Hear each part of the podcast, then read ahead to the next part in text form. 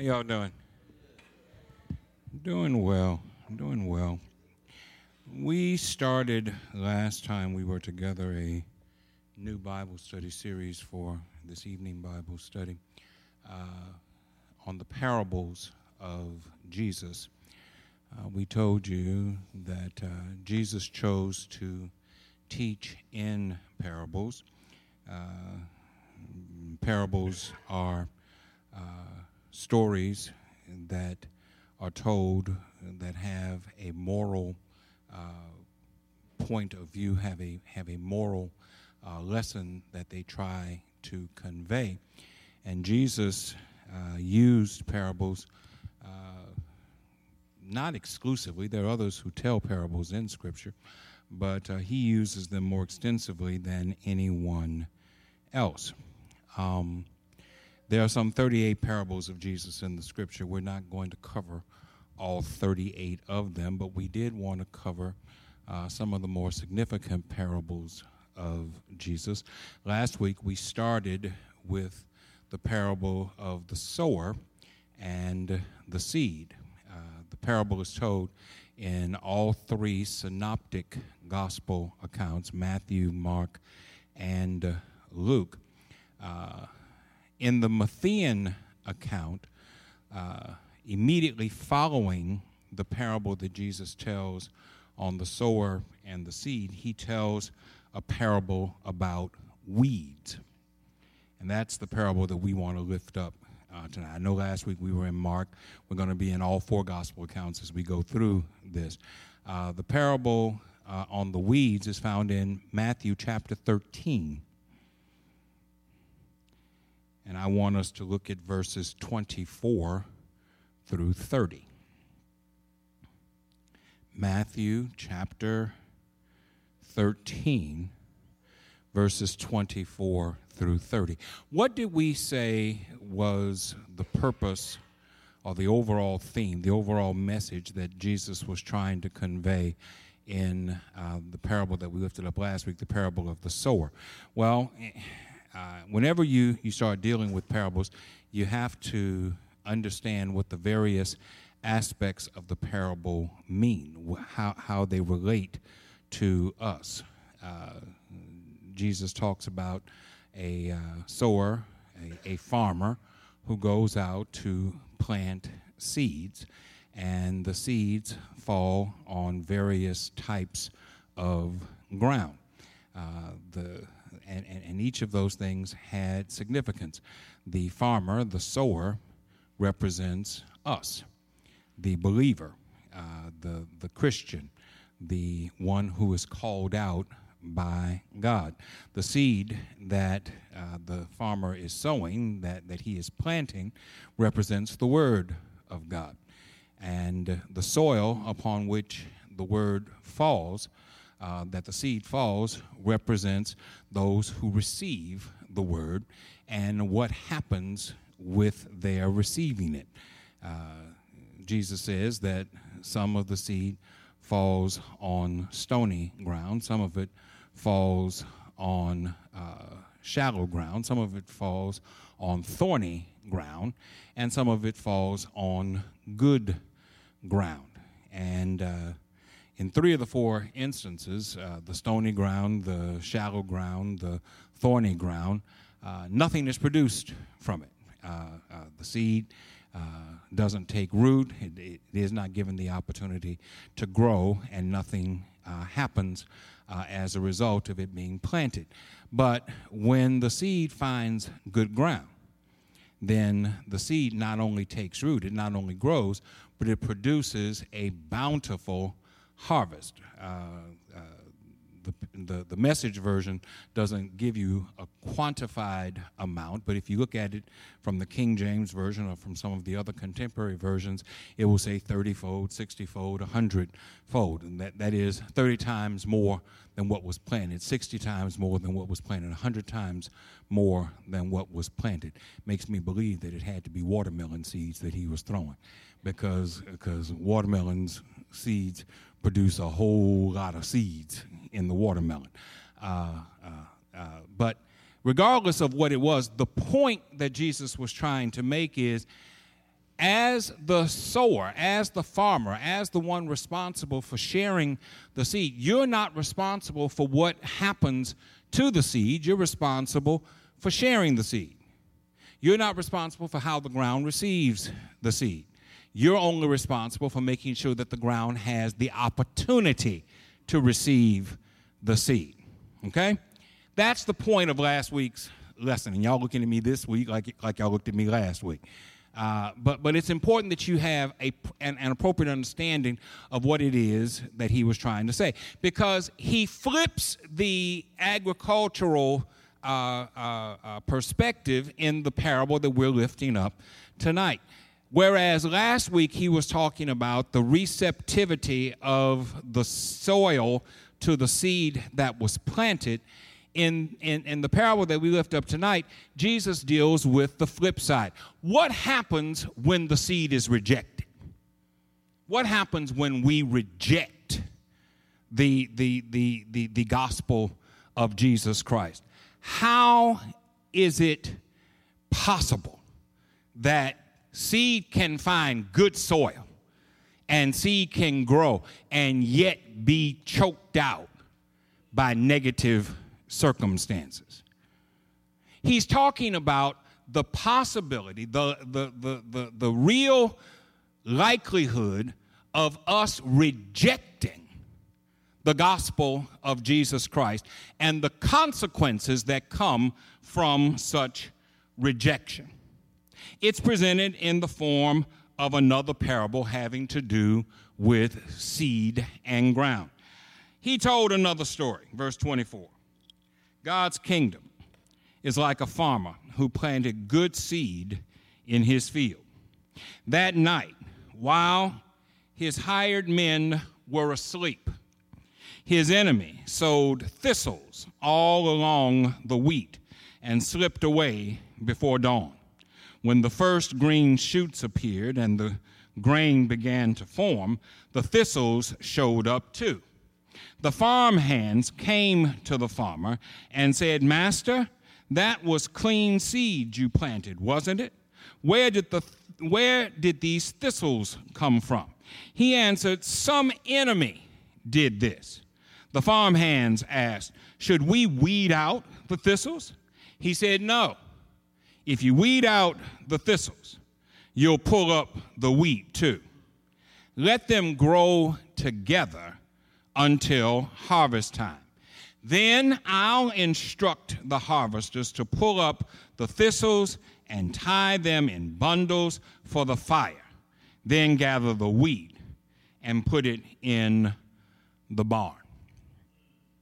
So he continues with an agricultural analogy, with an agricultural story. But the point of this one is very different from the point of the last one. The point of this one has to do with our rejection of the good news of Jesus Christ and the consequences that come from that rejection.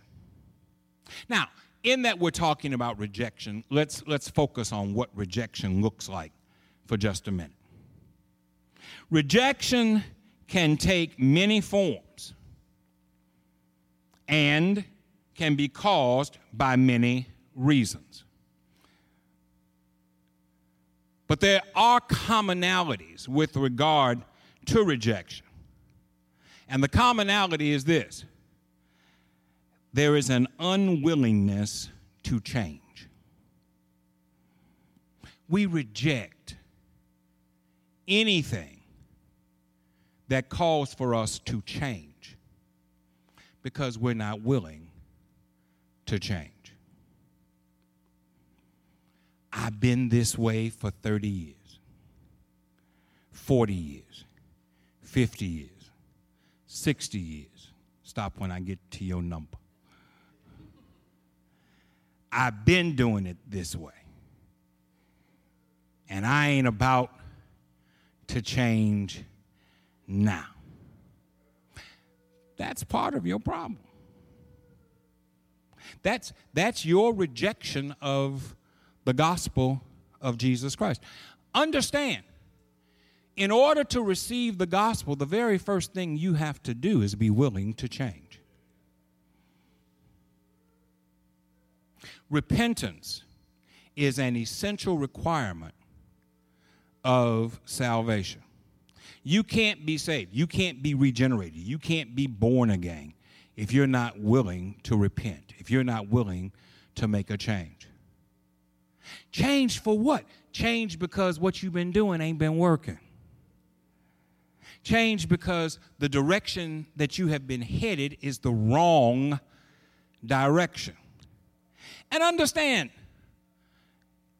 the fact that you're going in the wrong direction does not mean that you are a bad person. It just means that you hit it in the wrong direction. I think we, we, we have the mistaken idea that everybody who's going to end up in hell is, is a street thug or a criminal or, or, or some kind of terrible person. Some of the nicest folk in the world going to end up in hell. Did you know that? Might be you. If you're not willing to make, you can be nice and be unwilling to make a change. You can be pleasant and you can be you can have a smile on your face and you can speak with, with, with a nice melodious tone in your voice if you are unwilling to make a change then your nice sweet talking even toned self is going to find yourself right there in hell because you will have rejected the gospel of Jesus Christ. Nice doesn't get you into heaven, Jesus does. You can, you can be nice and reject Jesus. I don't like cheese on anything but a pizza. I don't want cheese on a hamburger. I don't eat macaroni and cheese. I don't want cheese on nothing except a pizza. You know why I can take it on a pizza? Because you can't taste the cheese when it's on a pizza. It's not, it's not just my theory, it's a fact. You can't, you, you can't taste it. And, and so I, I, I can take cheese on a pizza because you can't taste it. On everything else, I, I, I do not want cheese. You give me cheese on anything else, I'm going to send it back.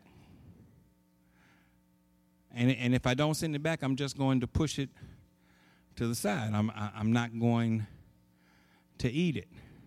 Now, you can tell me how wonderful cheese is. You can tell me the taste is fabulous. You can tell me that there are nutritional benefits to eating cheese. You know what I'm going to say? I ain't never had cheese, and I ain't about to start eating cheese now. Now, I think most people know that I'm a pretty nice fella. Some of y'all might disagree, but I'm, I'm a pretty nice fella. I'm, I'm a pretty even toned fella. I'm, I, am a congenial person. I try to help people. You know what I ain't going to do? I ain't going to eat no cheese. And I can say that nicely, and I can say that in a soft tone, but I ain't eating, I ain't eating no cheese because I don't like cheese on anything but a pizza. What's my point? My point is not what my dietary preferences are.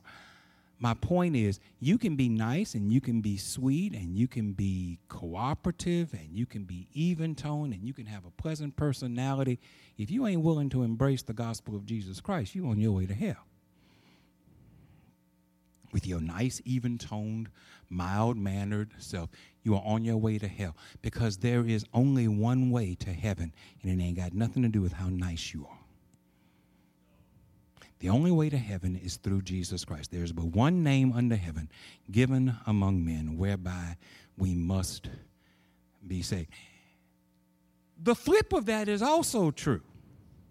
There are going to be some unpleasant folk who are going to be in heaven. You know why?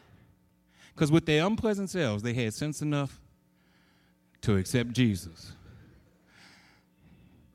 as their personal Savior and Lord. In fact, in, in, fact, everybody who's going to heaven got a problem of one sort or another most of the New Testament was written by a man named Paul. Paul is the most egotistical, hard headed man you will find anywhere. Arrogant. For Paul, it was his way or no way. Barnabas says, Come, come on, let, let, let's go back and visit the places that we went before. Paul says, Okay, let's go. He says, Well, I'm going to go get John Mark, and he's going to come and say, No, he ain't going. He ain't going with us. And and Barnabas said, Why not? He said, Well, you know, he left us the last time we went. He, he left us high and dry and ran back home. I ain't taking him with me no more. He, he ain't worth it. We ain't, we ain't going with him. And they got into such an argument that Barnabas and Paul decided to go their own separate ways. Because Paul said, You can do what you want to do, you can say what you want to say. I ain't taking John Mark with me on this journey. Now, which one of y'all thinks Paul ain't in heaven? with his arrogant, ill tempered self. I'm trying to make the point that it's not about your personality. Your personality ought to be better than it is. If you got a nasty personality, don't, don't say, Well, I'm going to heaven with my nasty personality. Try to work on your personality. Try to make your personality a little bit sweet, a little bit nice, a little bit more pleasant. But my point is, personality is not the determining factor as to who goes to heaven. Sweet folk gonna be in hell, and some hellacious folk gonna be in heaven. Because it's not about whether or not you're sweet or hellacious, it's about whether or not you accepted Jesus Christ as your Savior. Rejection comes from an unwillingness to change, an unwillingness to submit to the Lordship of Jesus Christ. Rejection comes from an unwillingness to shift perspective. One of the reasons why we're unwilling to shift, one, one of the reasons why we reject, is because it means that we have to take our focus off of us and put our focus on Christ. And for many people, especially these days, focus away from self is just something hard for us to do. Life is really all about us. We want everything made to our convenience. We want everything brought to us when we want it, how we want it, the way we want it, in the quantities that we want. Life is all about us. People are not really people. People are there to service our needs. And when they no longer service our needs, then people become disposable. That's the life that we live. That, that's the world in which we live. That's the society in which we live. That's what capitalism is really all about. How'd you get to capitalism? Because capitalism is a system that is based on exploitation. The reason why our ancestors were brought here was because some folk wanted to wanted work to be done that they didn't want to do. And they wanted other folk to do it for them. And they didn't want to have to pay them to do the work. They wanted to compel them to do the work because for them, life was all about them. And so they exploited an entire race of people. And you can put that poor races of people in order to satisfy themselves. Well, we reject Christ because we don't want to, to take our focus off of us and put it on Him. Seeing that we are encompassed by so great a crowd of witnesses. Let us run with patience the race that has been set before us, fixing our eyes on Jesus, the author and the finisher of our faith, who for the joy that was set before him endured the cross, despising the shame that's what the writer of Hebrews says. You, you, you can't serve the Lord and have your focus on you. Jesus says, No one who puts his hand to the plow and then looks back is fit for the kingdom of God. We told you last week when, when, when we started this, we were talking about Peter getting out of the boat when they were on the water, and Jesus comes walking to them on the water, and Peter says, Lord, if it's you, let me come to you. And Jesus says, Come. And he gets out and he walks on the water as long as his focus was on Jesus. When he took his focus off of Jesus, he began to sink. We reject Christ because it's to embrace Christ means that we can't be first. It can't be your world. You must recognize that you are a part of a much larger whole, and the center is not you, the center is Jesus Christ. And so we reject Christ because of an unwillingness to shift our perspective. And what Jesus wants us to see in this parable is that there are consequences for rejecting Christ. God's kingdom is like a farmer who planted good seed in his field. That night, while his hired men were asleep, his enemy sowed thistles all through the wheat and slipped away before dawn. I want to answer four questions in this parable. Question number one Who planted the weeds in the field in the first place? The answer is the enemy. That, that, that, that's what he says right there. He says, Enemies came and sowed thistles into the field while the workers were sleeping. The enemy is who? Satan. If you recognize that good seed was planted into the field, the seed being the word of God, and, and, and, and it was planted into the field, the field being the recipients of the word of God. So then there was there was originally great potential for a wonderful harvest to come from this. But the enemy stepped in. And the enemy planted weeds, planted thistles into the good grain. It helps us to be mindful of the fact that the enemy is always around us. Ephesians 6 and 12. Our struggle is not against flesh and blood, but against the rulers, against the authorities, against the powers of this dark world, and against spiritual forces of evil in the heavenly realms.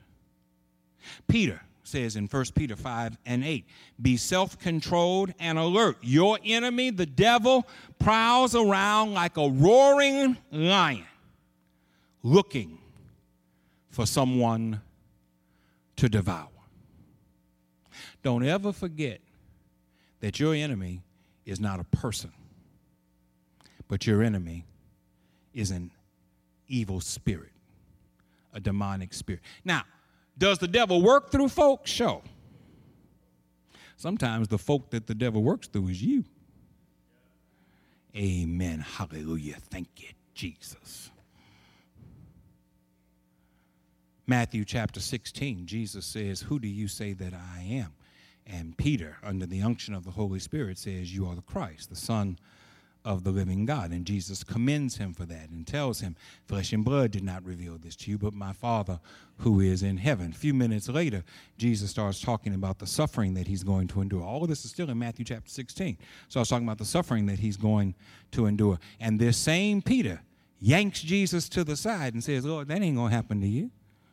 You need to hush up with that because that's never going to happen. And Jesus responds to Peter not by calling him Peter, not by calling him Simon.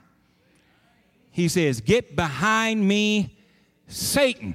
So when I say sometimes the one that Satan uses is you, I ain't saying that to be insulting. I'm saying that because the Bible says so.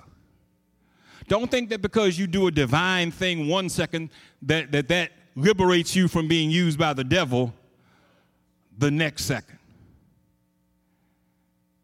The devil wants to use you just like God wants to use you. And it depends on you as to which one is being, which one is using you.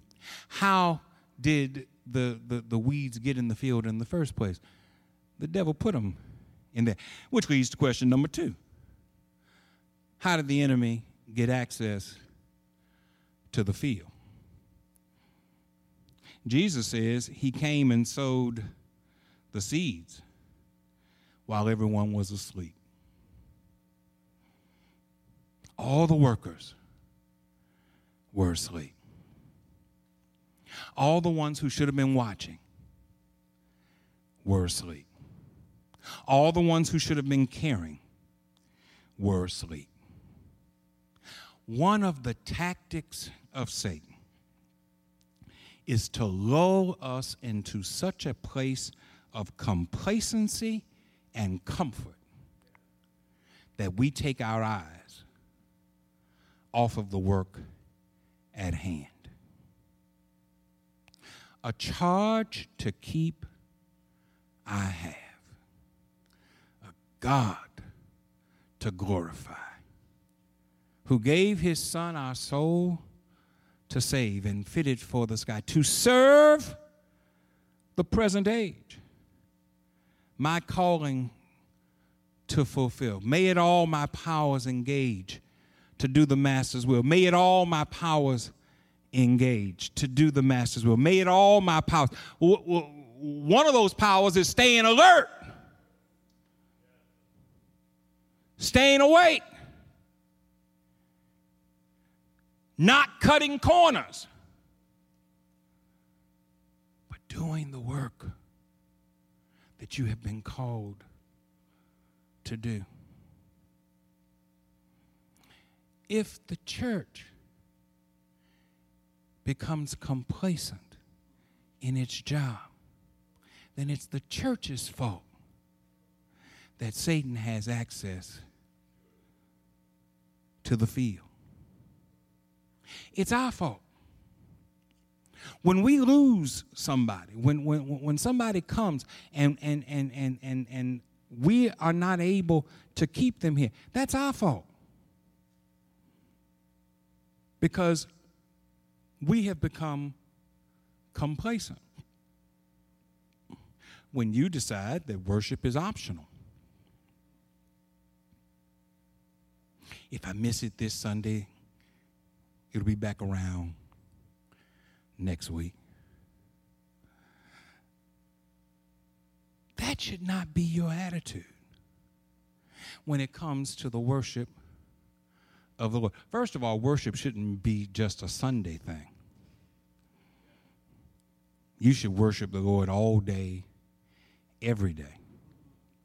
But on the Lord's day, we are to come together and we are to worship the Lord together in spirit and in truth. God is spirit, and they that worship him must worship him in spirit and in truth. There is never a Sunday when this church shouldn't be filled to the rafters with chairs down the aisle. Not just Easter, not just church anniversary or some other special day. There should never be a Sunday when this church isn't packed. When you decided, uh, I'll go next week. It's funny. If, if it rains, it's too wet. If it doesn't rain, it's too nice a day to be inside. If it's cold, I don't want to get out in that chilly weather. If it's warm, I can do other things on such a beautiful day than be in the church. Which choir is singing today?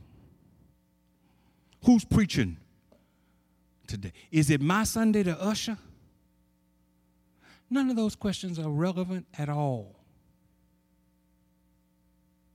There should never be a Lord's Day that comes when you have health in your body that you don't get yourself up and make your way to the Lord's house. Now, sick folk, I understand. But if you ain't sick, you ought to get up You ought to come. God woke you up this morning. But but but but but you ain't coming. And here's the thing I've learned about uh, uh about good old black Baptist folk. We all got a Sunday that we already made up our minds we ain't coming to church.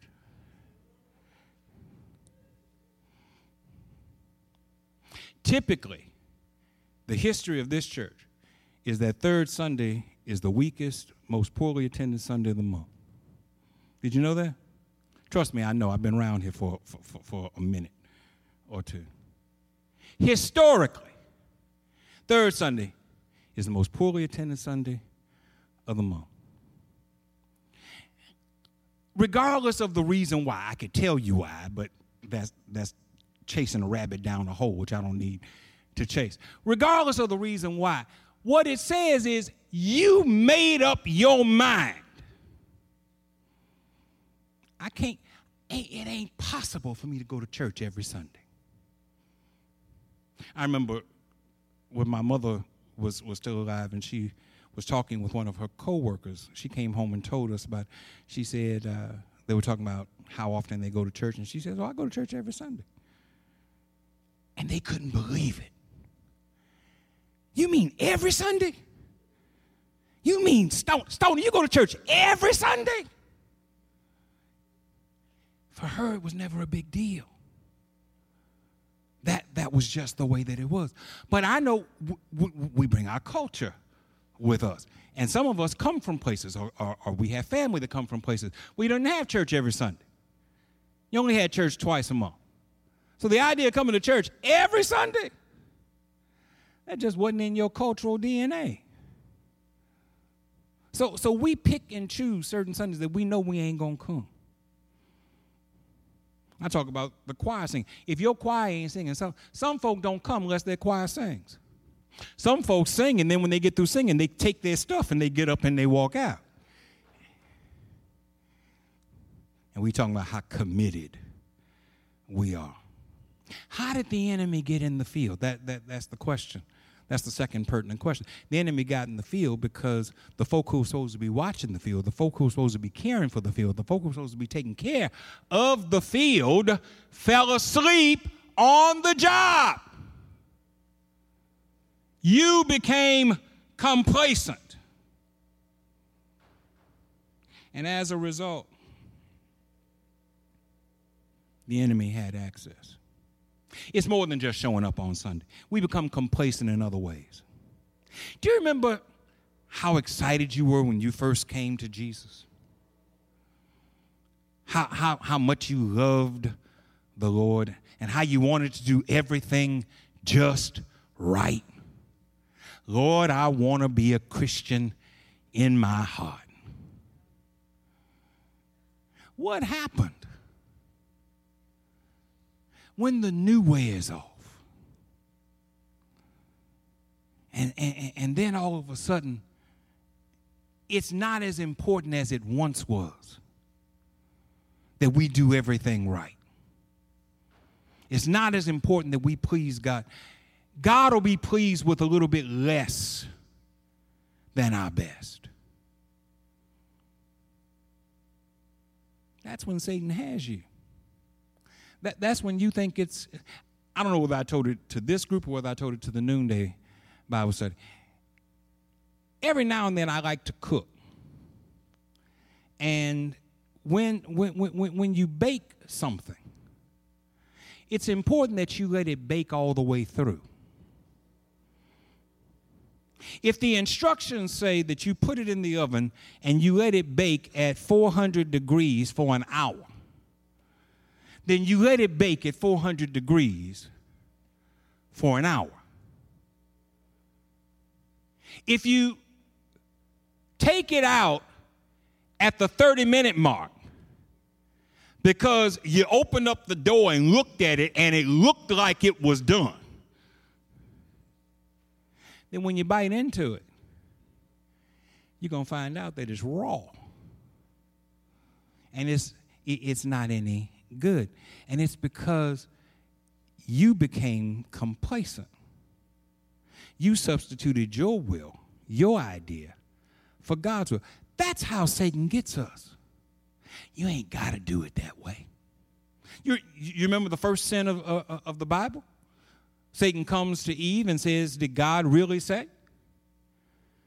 And Eve says, God said this. Not only did he say that, he said, If you touch it, you will surely die. And Satan says, No, you won't.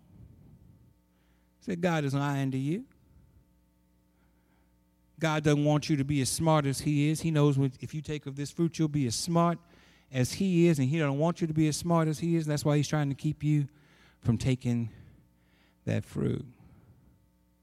And we start to take shortcuts. When the woman saw that the tree was good for food and pleasing to the eye and profitable for gaining wisdom, she took from it and gave to her husband, and he took from it as well. That's what happens. Satan lulls us into a place of complacency where we no longer do what we used to do.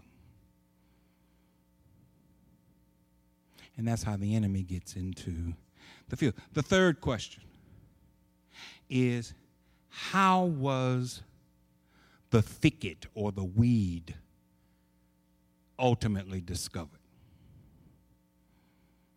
The answer is that while the wheat bore fruit,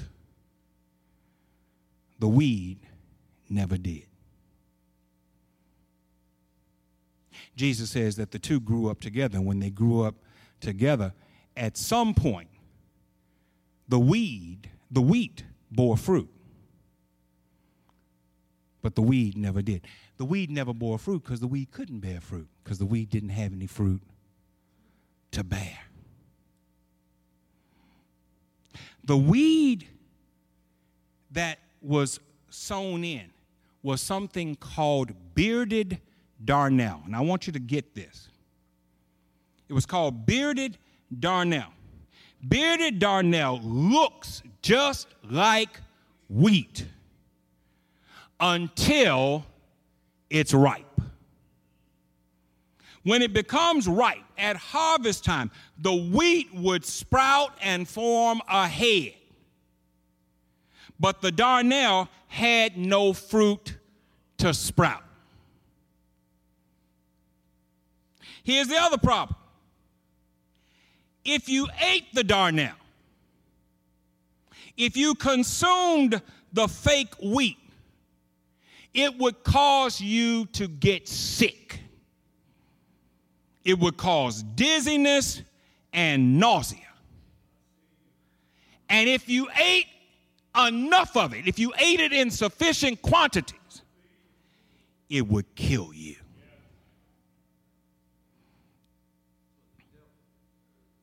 Now, I want you to think about that. The weed in the field was a nuisance, but the weed in the body was deadly.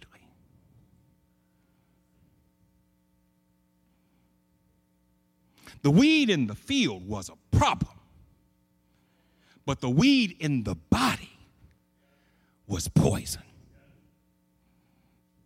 The weed in the field was cause for concern, but the weed in the body led to death and destruction. Weeds are weeds because they don't have any fruit.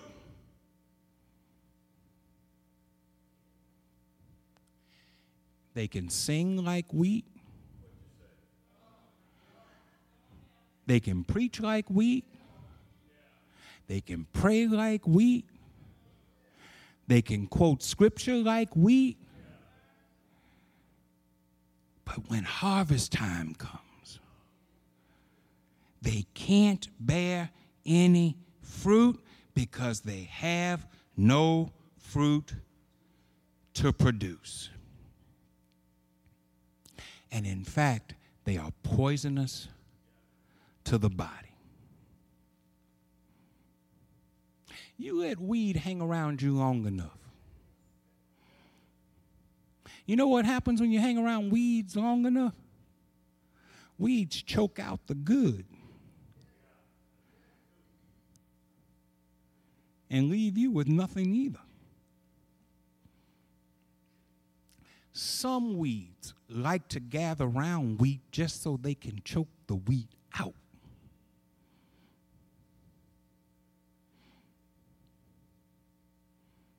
we have to be on guard against the weed, not just as a nuisance in the field, but as poison in the body. So, what happens next? Once the weed was discovered, this is the fourth question, and I'm done. Fourth question. Once the weed was discovered, what was the remedy? The remedy was you got to separate the weeds from the wheat. But here's the thing you got to be careful who you let do the separate.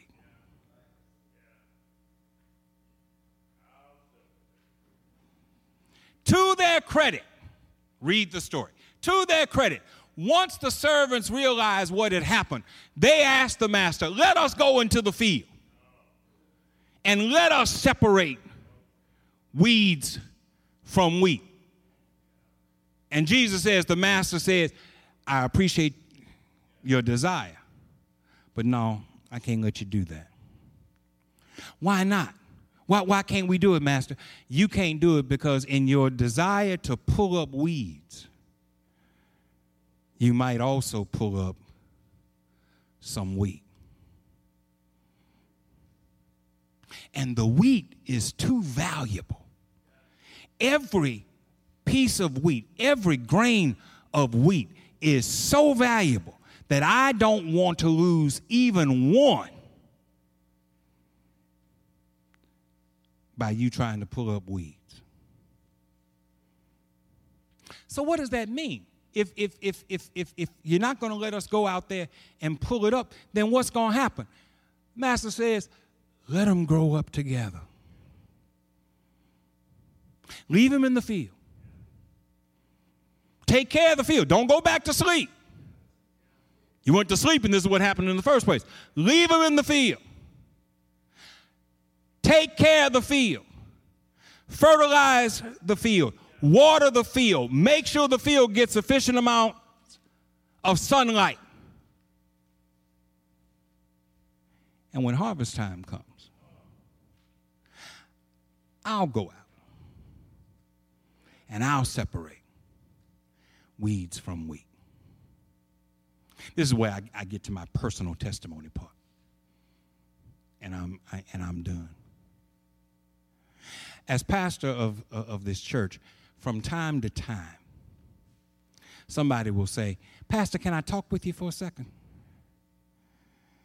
And they want to come into the office and they want to tell me, Pastor, do you know that you've got some weeds in the church?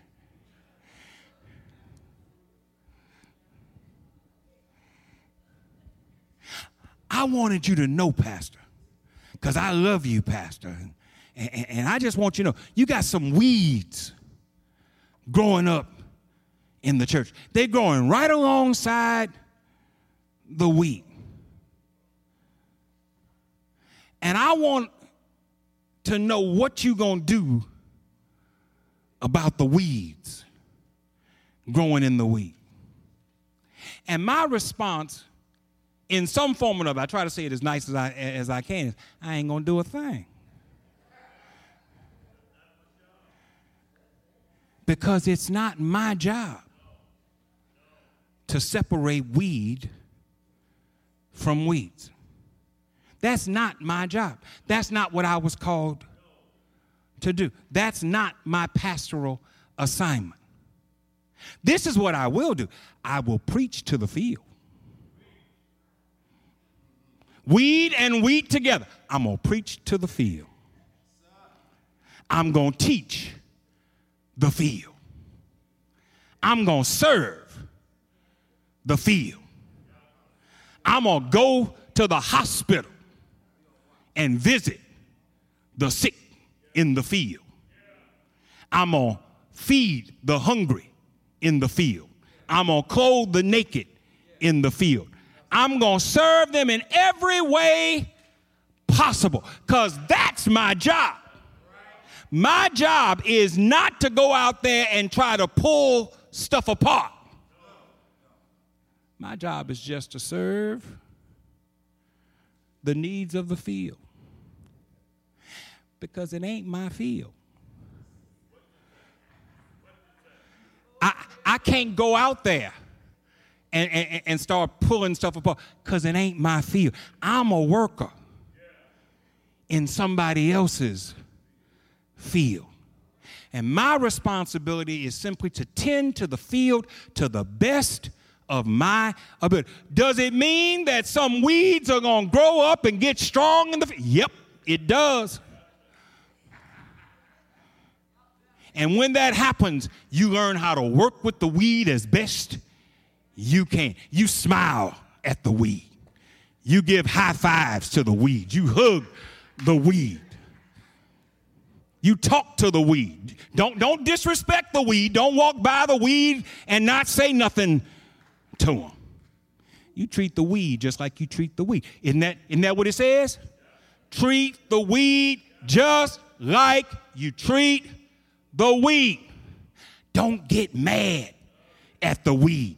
Don't be vindictive towards the weed. Don't think you're going to take out revenge on the weed. That's not your job. Shiloh will be 147 years old in August. I've been here as pastor six years. You think the weed just got here six years ago? There was weed here when I got here. Some weed voted for me to, to, to, to get here. Amen. Hallelujah. Thank you, Jesus. My job ain't to mess with the weed.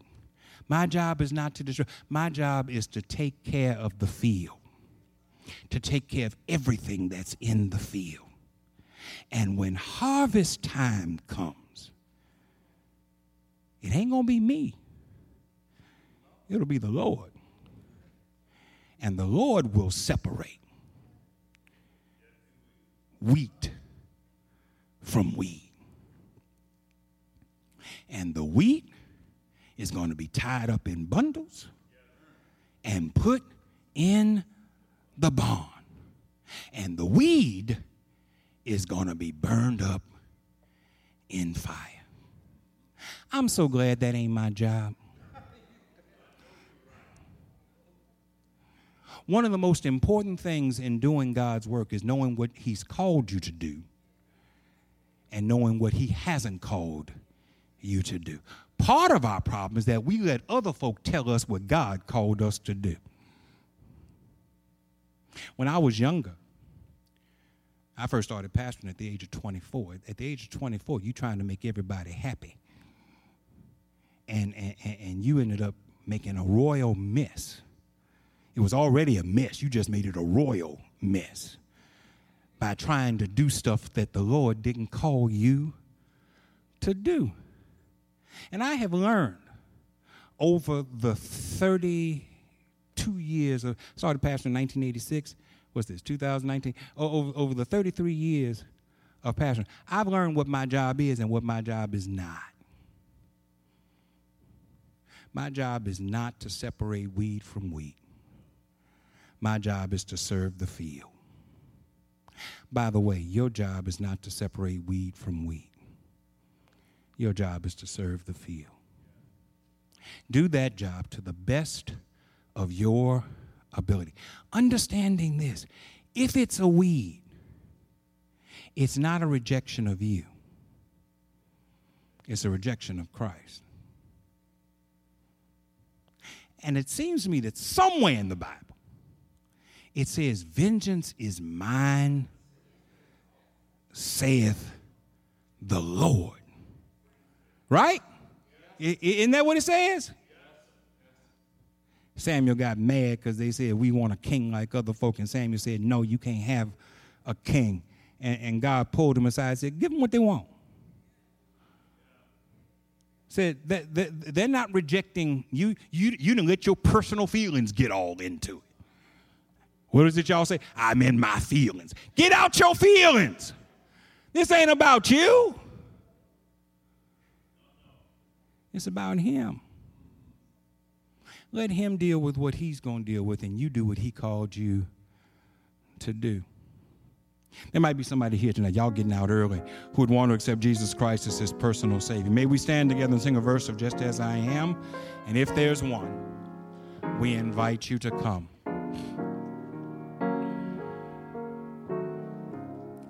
Just as I am without one plea, but that thy blood was shed for me, and that thou biddest me come to thee, O Lamb of God, I come.